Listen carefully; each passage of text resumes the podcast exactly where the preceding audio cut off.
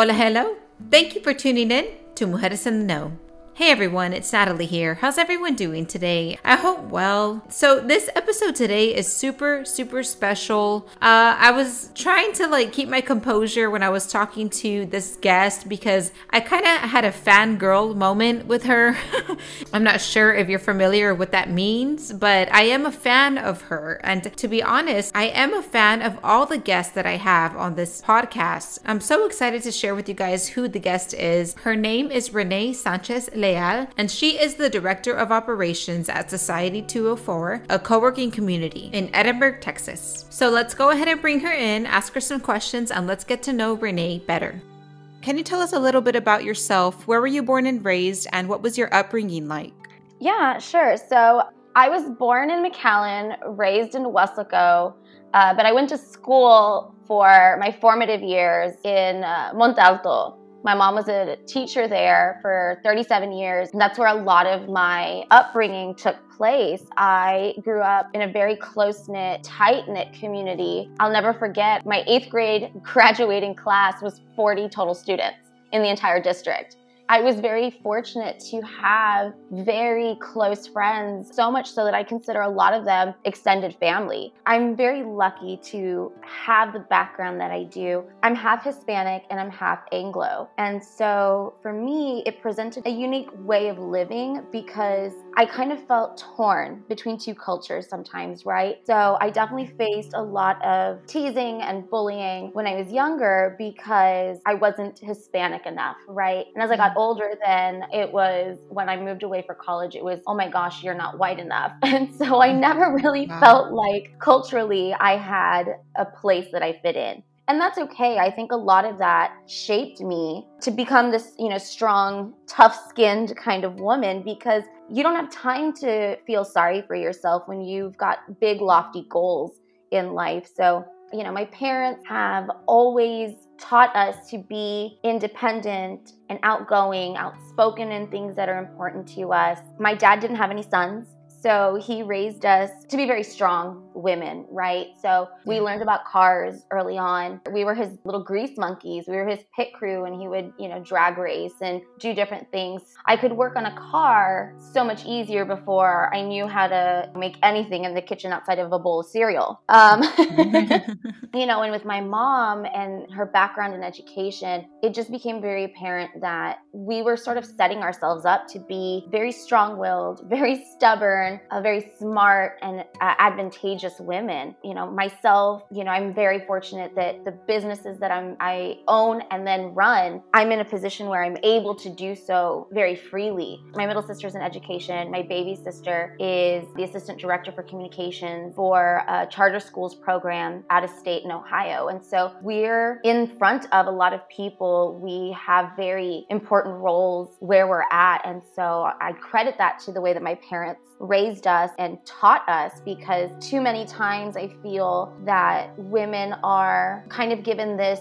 submissive role of you know the traditional stereotype the barefoot pregnant stay home and that's there's nothing wrong with it i'm not saying that there is right everybody plays a very important role in whatever it is that they're doing in life. And there's definitely moments where I'm like, man, I wish that I stayed home too. But that's not my personality and that's not the God given talents that I possess. I believe that my parents saw these tough little girls and said one day they're going to be strong, tough women. And we are. It's amazing being able to look back on my childhood and say, like, that's what formed this opinion, or this is the memory that channels this emotion. And, and I can recollect all of those things. Definitely. And I notice, you know, when I see your pictures, you dress very girly, but were you were, were you like a tomboy growing oh up? And also I noticed you listen to rock music. So yeah. I, I, was wondering, uh, were you a tomboy I, or how was yeah, that? Super I was super tomboyish. I climbed trees, I kept trying to jump off the roof. I made mud pies. You know, I just I was always outside. I wanted to get my hands dirty and whatever it was that I was doing. My first career path that I thought I was going to be was an aerospace engineer. I even that was my major my freshman year of college because I wanted to be in the trenches. I wanted to be working with my hands and and kind of this like grunt work sort of stuff I, that appealed to me. Yeah. I was in sports, and people will say, oh, well, you were in cheerleading. Well, cheerleading, if you see the injuries that can take place in cheerleading, cheerleading is very much a sport. I will fight tooth and nail for that. Um, and so, you know, I was just super tomboyish, went through like a little goth emo phase too. So I was just kind of all over the place trying to discover who I was. This girly side of me that you see now, that happened in the like last four years. okay. And I think a lot of that shifted um, when I transitioned my career out of the medical industry and into a more professional or a different professional setting, right? Mm-hmm. So I wasn't hiding behind a desk and doing paper pushing for medical clinics anymore. I was now in front of people. I was having to coordinate events and doing public speaking engagements. So I definitely had to dress the parts the black nail polish, the dark purple lipstick, the really heavy eyeliner that all kind of phased out as I realized that the older I got, I needed to start putting out the presentation that was going to solidify my brand because I understood that in branding, you know, and being the face of whatever, whether it was my own personal business or the business that I'm running for somebody else, I have to look presentable. I have to look professional and and I have such an affinity for high heels, so the two just kind of go hand in hand. Definitely. I know that you are the director of operations at Society 204, a co-working community in Edinburg, Texas. And I know you guys just had your grand opening, mm-hmm. and I was wondering, how was that like and most of all, how did that feel? We actually opened, we moved into this building that we're in now, which is a spacious 12,000 square foot building right in the heart of downtown Edinburg across from the courthouse. And it used to be the old J.C. Penney building built in 1929. So there's a lot of history with this building. We moved in in June of last year. Uh, Society 204 had its ribbon cutting September 1st. The ribbon cutting we just had on Tuesday was actually for our expansion site. So within a six month time frame, less than a six month time frame from the last ribbon cutting, we added on another 7,000 square feet. So I'm currently wow. the director of operations for 19,000 square feet of luxurious, prestigious workspace in downtown Edinburg. And there was a moment on Tuesday evening when I looked at my boss, Nick Cantu, and we burst into laughter because it was almost this like relief. Because for the last year, through the pandemic, mind you, we moved from our original building, which was 4,000 square feet of rental space that we were renting. Mm-hmm. This building was purchased at the end of February. We were kind of navigating, and it was funny because it popped up on my Facebook memories this morning about like the first coronavirus post I'd ever made on social media about cough into your arm arm, wash your hands, stay home if you're sick. And this was before masks and everything, right? It was a weird, eerie kind of post to recollect on. We were navigating, okay, we're gonna have a remodel crew on site. Like, how do we make sure that people are safe? How do we make sure people are healthy? We got the building permit. Like, three days later, everything shut down. Yeah. Uh, wow. So we're doing construction and remodel at the beginning of COVID. We're moving into the building at the height of COVID. And now, as vaccinations and stuff are rolling out, we expanded I don't know too many other businesses that were thriving or thrived to the extent of such a huge expansion in the, you know, double expansion in the middle of the COVID pandemic. And I think that's not only a testament to Nick and, and the leadership that he has, but I think that it's a testament on the community here in the Rio Grande Valley, where our culture thrives and is so deeply rooted in community and the people who are here. When you tell people you can't see their loved ones and you can't can't hang out with your friends. There's a lot of pushback. In our space, because it's so big, social distancing is easy. We have private offices, so businesses could continue to be productive and successful in the privacy of their own space where they could conduct business and day to day operations in a really safe and healthy space because we handled all of the logistics. They didn't have to worry about disinfecting or sanitizing stuff. I mean, we went above and beyond because I have the medical experience. I used to do trainings on infectious disease control in my past lives. This was kind of like a really seamless flow for us to be able to implement all these policies. We kind of paused and laughed on Tuesday because it was the first time that we kind of saw the culmination of all of our hard work formulating, and it was a beautiful sigh of relief because kind of our big projects, at least for the next couple of months, are over. Yeah. It's nice when you see the community come together. It's nice when you have the support of your family and friends. They're going to, you know, be behind you in whatever you do. But to know that complete strangers were walking through the building and were in complete awe of what we were presenting for them, I couldn't have asked for a better evening. By before 5 p.m. today, I had three offices already reserved out Wow. because of the event on Tuesdays. We're very lucky. We're very fortunate. We're very blessed. I'm just, I'm thrilled that I get to be at the helm of this and to help take the co working community and the foundation that's already been laid for us and just continue that upward movement. Yeah, it's to me, it's unbelievable and unheard of what you guys have done with COVID and happening. It leaves me in, in disbelief, really does. And I want to ask you, what has it been like for you to witness all of your efforts come together? How has it been working for a business center like Society 204? First off, we are a business center, but we're so much more than that, right? We're a co working space mixed with private offices, mixed with event space. On billing, we're co working space. You know, we do offer the same features and more than a, traditional business center would. As far as all the uh, hard work and, and the efforts and everything coming together, I definitely go to bed a lot later than I used to. I definitely wake up a lot earlier than I used to. I'm pretty much working all the time. Everything becomes inspiration, everything becomes motivation. I'm really okay with that. You know, I used to work 14 hour shifts when I worked at medical clinics. And so, especially right now, like traditionally, this would be flu season. So we would be bombarded with patients and there was no time off.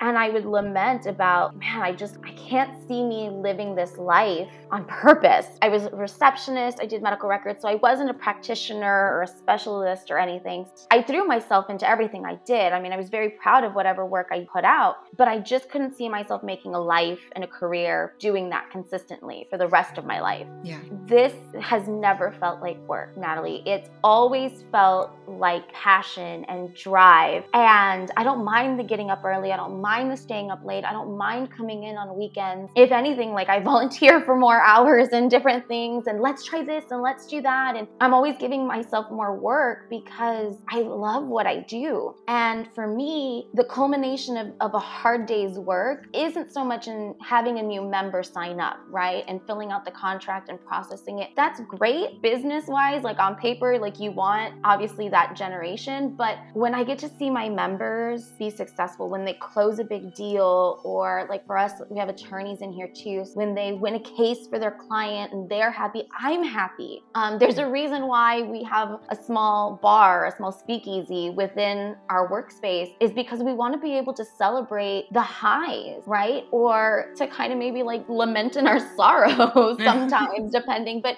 building community, celebrating with people, watching them lead successful business lives, I'm over the moon. Like, I, am almost speechless as far as what that does for me. I, it's very like proud mom with like personal cheerleader. You know, I, I want to do a back handspring, which let's be honest, I've been out of cheerleading for 16 years, so it's not a good idea. But I have so, like, I get so amped up Yeah. when I know that they're doing well. And sometimes I cry out of pure happiness Yeah. because I want to see my friends. Because people who come here, I mean, they're not just members, they're not just businesses. These are people that I get to know day in and day out. I see them every day. When they're having a hard day, I can tell it becomes personal for me. I, I wear a lot of hats as the director of operations uh, because truthfully, it's just myself and Nick running the show here. And so we're the janitor and we're the handy people and we do everything. We get to know the people and the businesses that are headquartered out of the society compound. I could not be prouder to know these people and to watch their businesses grow. So for me, that's what I get to witness every day. Sure, I'm putting in all of this hard work and effort, but at the end of the day, the gratification comes from knowing that they're being successful. Wow, I love that. Thank you for sharing, Renee. And I wanted to ask you besides work, I know there are a couple of personal journeys that you are going through. Mhm. And if you are open to talk about it, how has living with a disorder like endometriosis been for you? And what has helped you endure this disorder? So I got diagnosed officially with endometriosis when I was 18, but I was diagnosed at 15 with PMDD, which is premenstrual dysphoric disorder. I've been really fortunate that the medical practitioners in my life that were handling, you know, my care, I never had to advocate, right? I never had to say like this hurts so much and them not believe me. For that, I'm I'm super grateful because I started getting kind of like focused care right away. And I know that's not the case for most women out there dealing with endometriosis. Now, for me, it's a weird thing to wrap your head around, right? Yeah. So, with endometriosis, um, for those that aren't familiar, it's the endometrium tissue that is supposed to be shedding. I mean, we're gonna get a little graphic here, but that's what's your period, right? So you have the egg, and then you have like the endometrium lining, and that's what sheds when you get your period. Mm-hmm. For us, our endometrium tissue somehow, and that's why there's so much discourse with what happens because it somehow ends up in places it's not supposed to be. So for me, my endometrium tissue ends up fusing into my lower back on the sides of my abdomen. So nowhere near my cervix or any of the places like it's supposed to be at. And so my periods were always really uncomfortable, very painful. For about two weeks, I would be just in excruciating pain. Yeah. I would miss school the first one or two days of my period. I re- clearly remember one moment in college. I went to school my freshman year at Texas A&M University in College Station, so I'm seven hours away from home. I'm having to do this whole adult thing by myself. I'll never forget being absolutely doubled over in pain in the fetal position on my dorm bed. My roommate grabbed a towel and soaked it in the shower, wrung it out, threw it in our little like microwave that we had in there to heat it up, and I used that as a heating pad to no avail. I mean, I was just in so much pain. And so I went to the medical clinic on campus. They kind of did a bunch of blood work and labs and different things. I had my first sonogram, which is weird because I was like, well, isn't that only for pregnant women? Yeah. Um, but that was where I got diagnosed with endometriosis and dysmenorrhea, which is very heavy bleeding. I would become anemic. I mean, it was just, it was a whole mess of things. They put me on the pill, and I was on the pill probably 10, 11 years. I was on birth control, and that really seemed to help quell a lot of the symptoms that I was feeling because birth control is a hormonal suppressant. And so I wasn't ovulating. I didn't have all that extra tissue buildup. But with birth control, obviously, you're not getting pregnant. I got married in 2013. That's when you start talking about having babies before you get married. But once you get married, the conversations really become a little more realistic. We had to make some decisions as far as weighing the costs. You know, do I deal with the endometriosis and try our chances at getting pregnant? Yeah, so my next question is related to that. I've also seen you share information about infertility. And Mhm. is that something you're willing to share more information with the listeners about? Yeah, so I I definitely don't shy away from that because I understand that it's a taboo topic, but it's definitely a topic where I felt very alone. Yeah.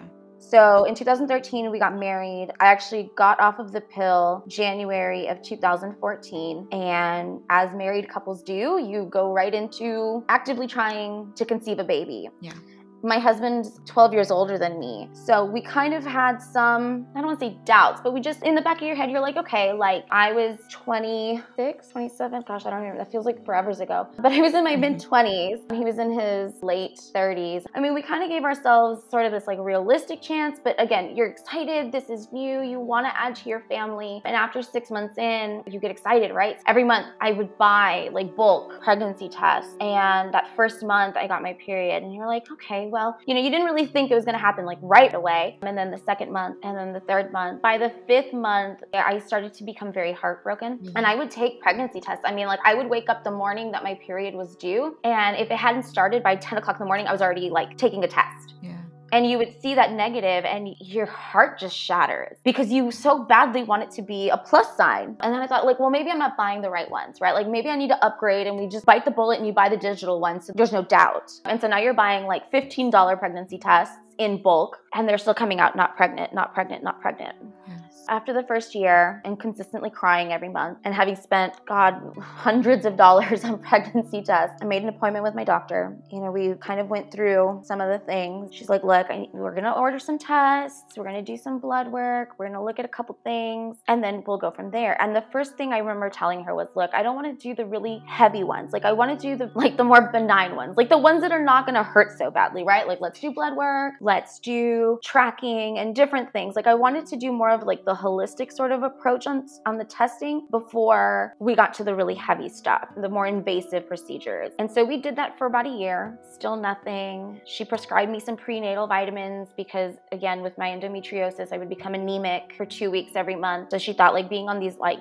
prescription based prenatals that it would really kind of boost up my vitamin levels on different things, uh, you know, vitamin C, vitamin D, different things, my iron levels. And so I was taking those religiously. And I mean, I was trying to do everything by the book, right? And I was tracking my ovulation and doing the basal temperatures. Whatever was out there, I did it, right? And nothing. Yeah. So I'm approaching my 30th birthday, going again for my annual. And she's like, okay, we've been doing this for a while. It's time we kind of step it up, right? So we go in, we do the, the heavy duty procedures, um, which is an HSG test, but the gist is it's an x ray of your ovaries and fallopian tubes to ensure that everything's still intact, because that could be a real possibility, right? I mean, your fallopian tubes could potentially not be connected to your ovaries, especially with endometriosis, and um, there's no way for you to even ovulate. So I go in for this exam, the most painful procedure I've ever had in my life, because what they do is they inject your cervical area with with iodine and then take these x-rays for contrast. You have to get rid of the iodine and your body basically goes into contractions. You're, you're basically going into labor, but there's no baby to show for it. So that in itself was a huge mind mess for keeping it PG. I've experienced labor pains and contractions with nothing to show for it, which throws you when you're already hormonal and you're already so desperate, it just messes with you really badly. And so I was pretty sad and depressed for a while, got the results back. Come to find that my cervix, which is supposed to be shaped like a V, is pulled back towards my spine because of the endometrium tissue.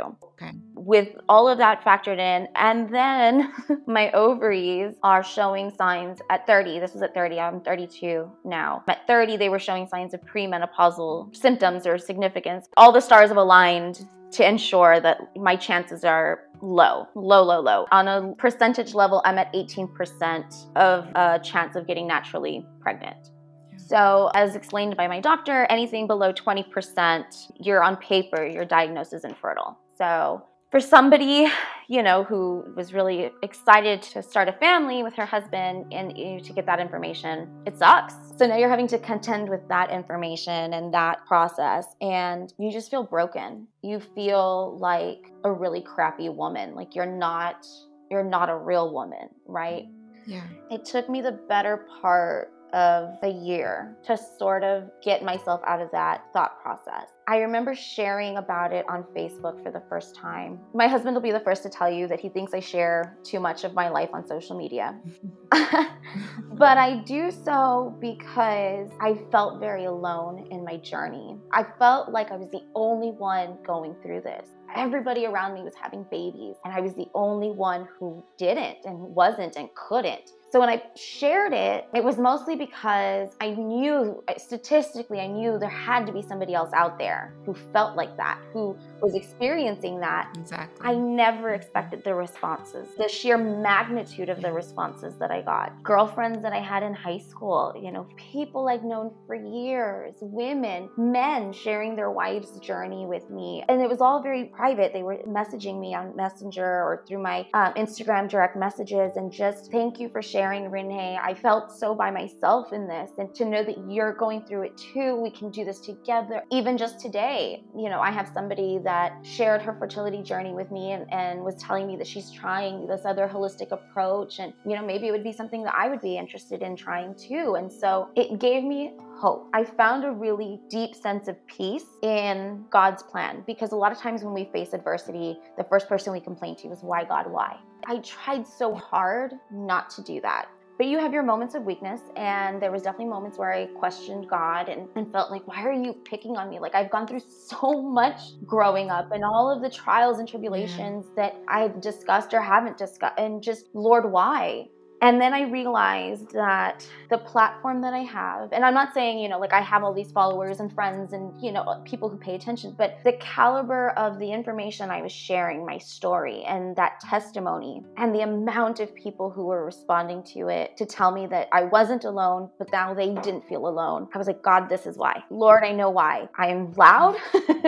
I have a platform and I can use it to make other women feel less lonely in their journey. And so I looked at it almost as a blessing. And that's not to say that, you know, we're still not considering it and we're still not trying and, and all of that, but I know I have a lot of love to give. And whether that child is mine biologically or we've adopted them and they grew in my heart, or if I'm just the really cool aunt and the Nene gives to give really cool Christmas presents for the rest of her life, like I'm okay with that life too. And so it's such a taboo topic and I understand why. But at the same time, I feel like it's a topic that because we shy away from talking about it, women retreat into themselves and yeah. feel less than. And we're not. We're not less than the woman who gives birth or the woman who adopted. We are still strong and we are still very much so a woman to our core, whether we birthed a child or not, or can or can't. I know women who probably could have a child and don't because that's not what they feel is what they want for their life, and that's okay too. I think it's just a matter of embracing what womanhood means for everyone everybody and stop defining that a woman's worth or definition is based solely on whether she can conceive a child or not. Definitely. You said that perfectly. And I, I want to thank you for being so vulnerable and brave. And because I know that's not easy to talk about. So just thank you, Renee, for sharing yeah. that. And the next question I have is what helps you refocus and maintain balance? It sounds like, you know, you've been through some things in life. And how do you find motivation?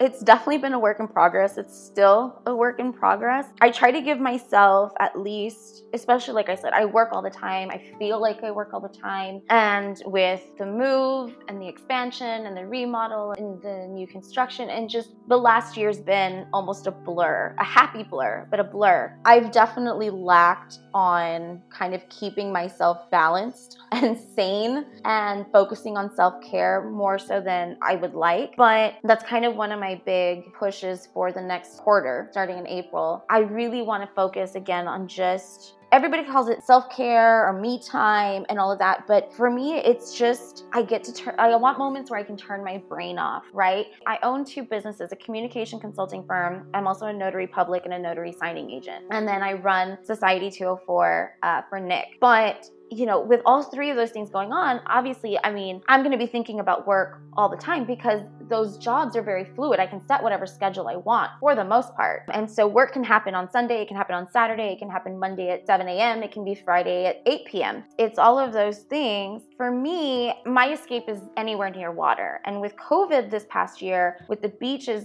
being shut down, it really ate into my ability to just go and escape and unwind. And so this year, I, I told my husband, I was like, look, COVID be damned. We've been vaccinated already. We're going. I just, I need to get back to my safe place and just use that to recharge my batteries because I mean, you can only go a million miles a minute for so long. Yeah. I'm not a runner. I hate to run. So this whole endurance thing, it's starting to wear on me and I just, I need to breathe. And so I wish I could tell you like, oh yeah, I've got it all balanced and focused, and I'm like, I've got a really great like work ethic, and I can balance my home life, and, and I don't. I'm awful at it right now. No, thank you for sharing that because a lot of people think we're superwoman, right? No, we, yeah. we have our our issues, you know. um, when I started working in the co-working aspect, that was the one thing, you know, I kind of worked into my like job description and, and contract, if you will, was I'm gonna take mental health days. So like up on Wednesday, I want to go to the beach or I want to stay in bed. I'm gonna take a mental health day. Obviously, mm-hmm. I didn't take any the last year, but I think I'm gonna start cashing those in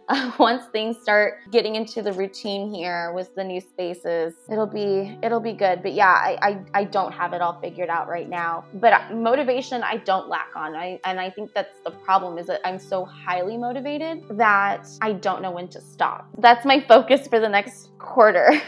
gotcha. That sounds really good. And my last question for you, Renee, is if you could give advice to a young girl or a woman who hopes to flourish in a career and be very involved in her community just as you are, what would you tell her? I would tell her I would tell her that you are destined for amazing things. And whether you reach your dream or achieve your goal, that's not that's not the point. The point is to engage with the path that you're on. I always thought I was going to be an aerospace engineer. And then I wanted to be an archaeologist. And then I wanted to be a lobbyist for the healthcare industry. And then I wanted to be a lawyer. And now I run three businesses.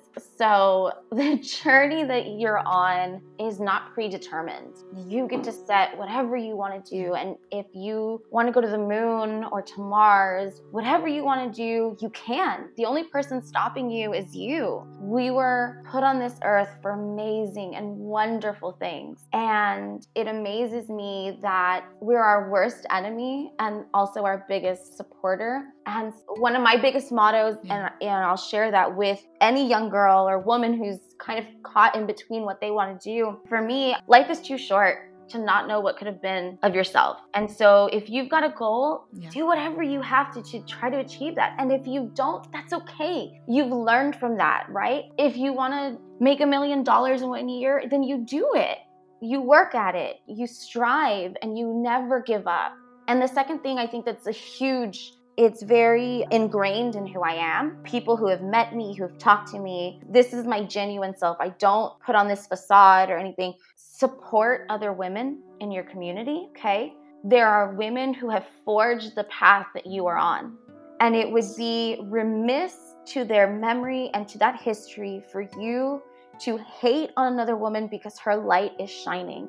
Her flame does not diminish your own, her sparkle does not lessen your brightness. We are all in this together, and it only benefits you to support those around you and to love them and cheer them on. And with International Women's Day coming up on Monday, that message could not be more important. Women hold the power. Women are the strongest creatures on the planet. We just have to remind ourselves of that every single day. So, whatever you want to do, go for it. I believe in you, I support you, and I love you. Oh my god, that that's powerful. You can't see me, but I'm here nodding my head just in agreement with you. I'm like, oh my, that's very powerful, and I totally agree with you. And thank you for sharing that. You're Renee. welcome. Thank you so much for tuning in to this episode of the Mujeres in the Know podcast. Um, I'm so glad that anybody who listens, I really appreciate it. And I know I say thank you so much, but I can't say thank you enough. And thank you again to Renee for uh, being a guest on the podcast and sharing all you did. I know it's not easy talking about some of those topics, but you did. And I want to thank you for that. Until next time, please be safe out there. Cuidado, por favor. And we'll talk to you later. Bye bye. Adios.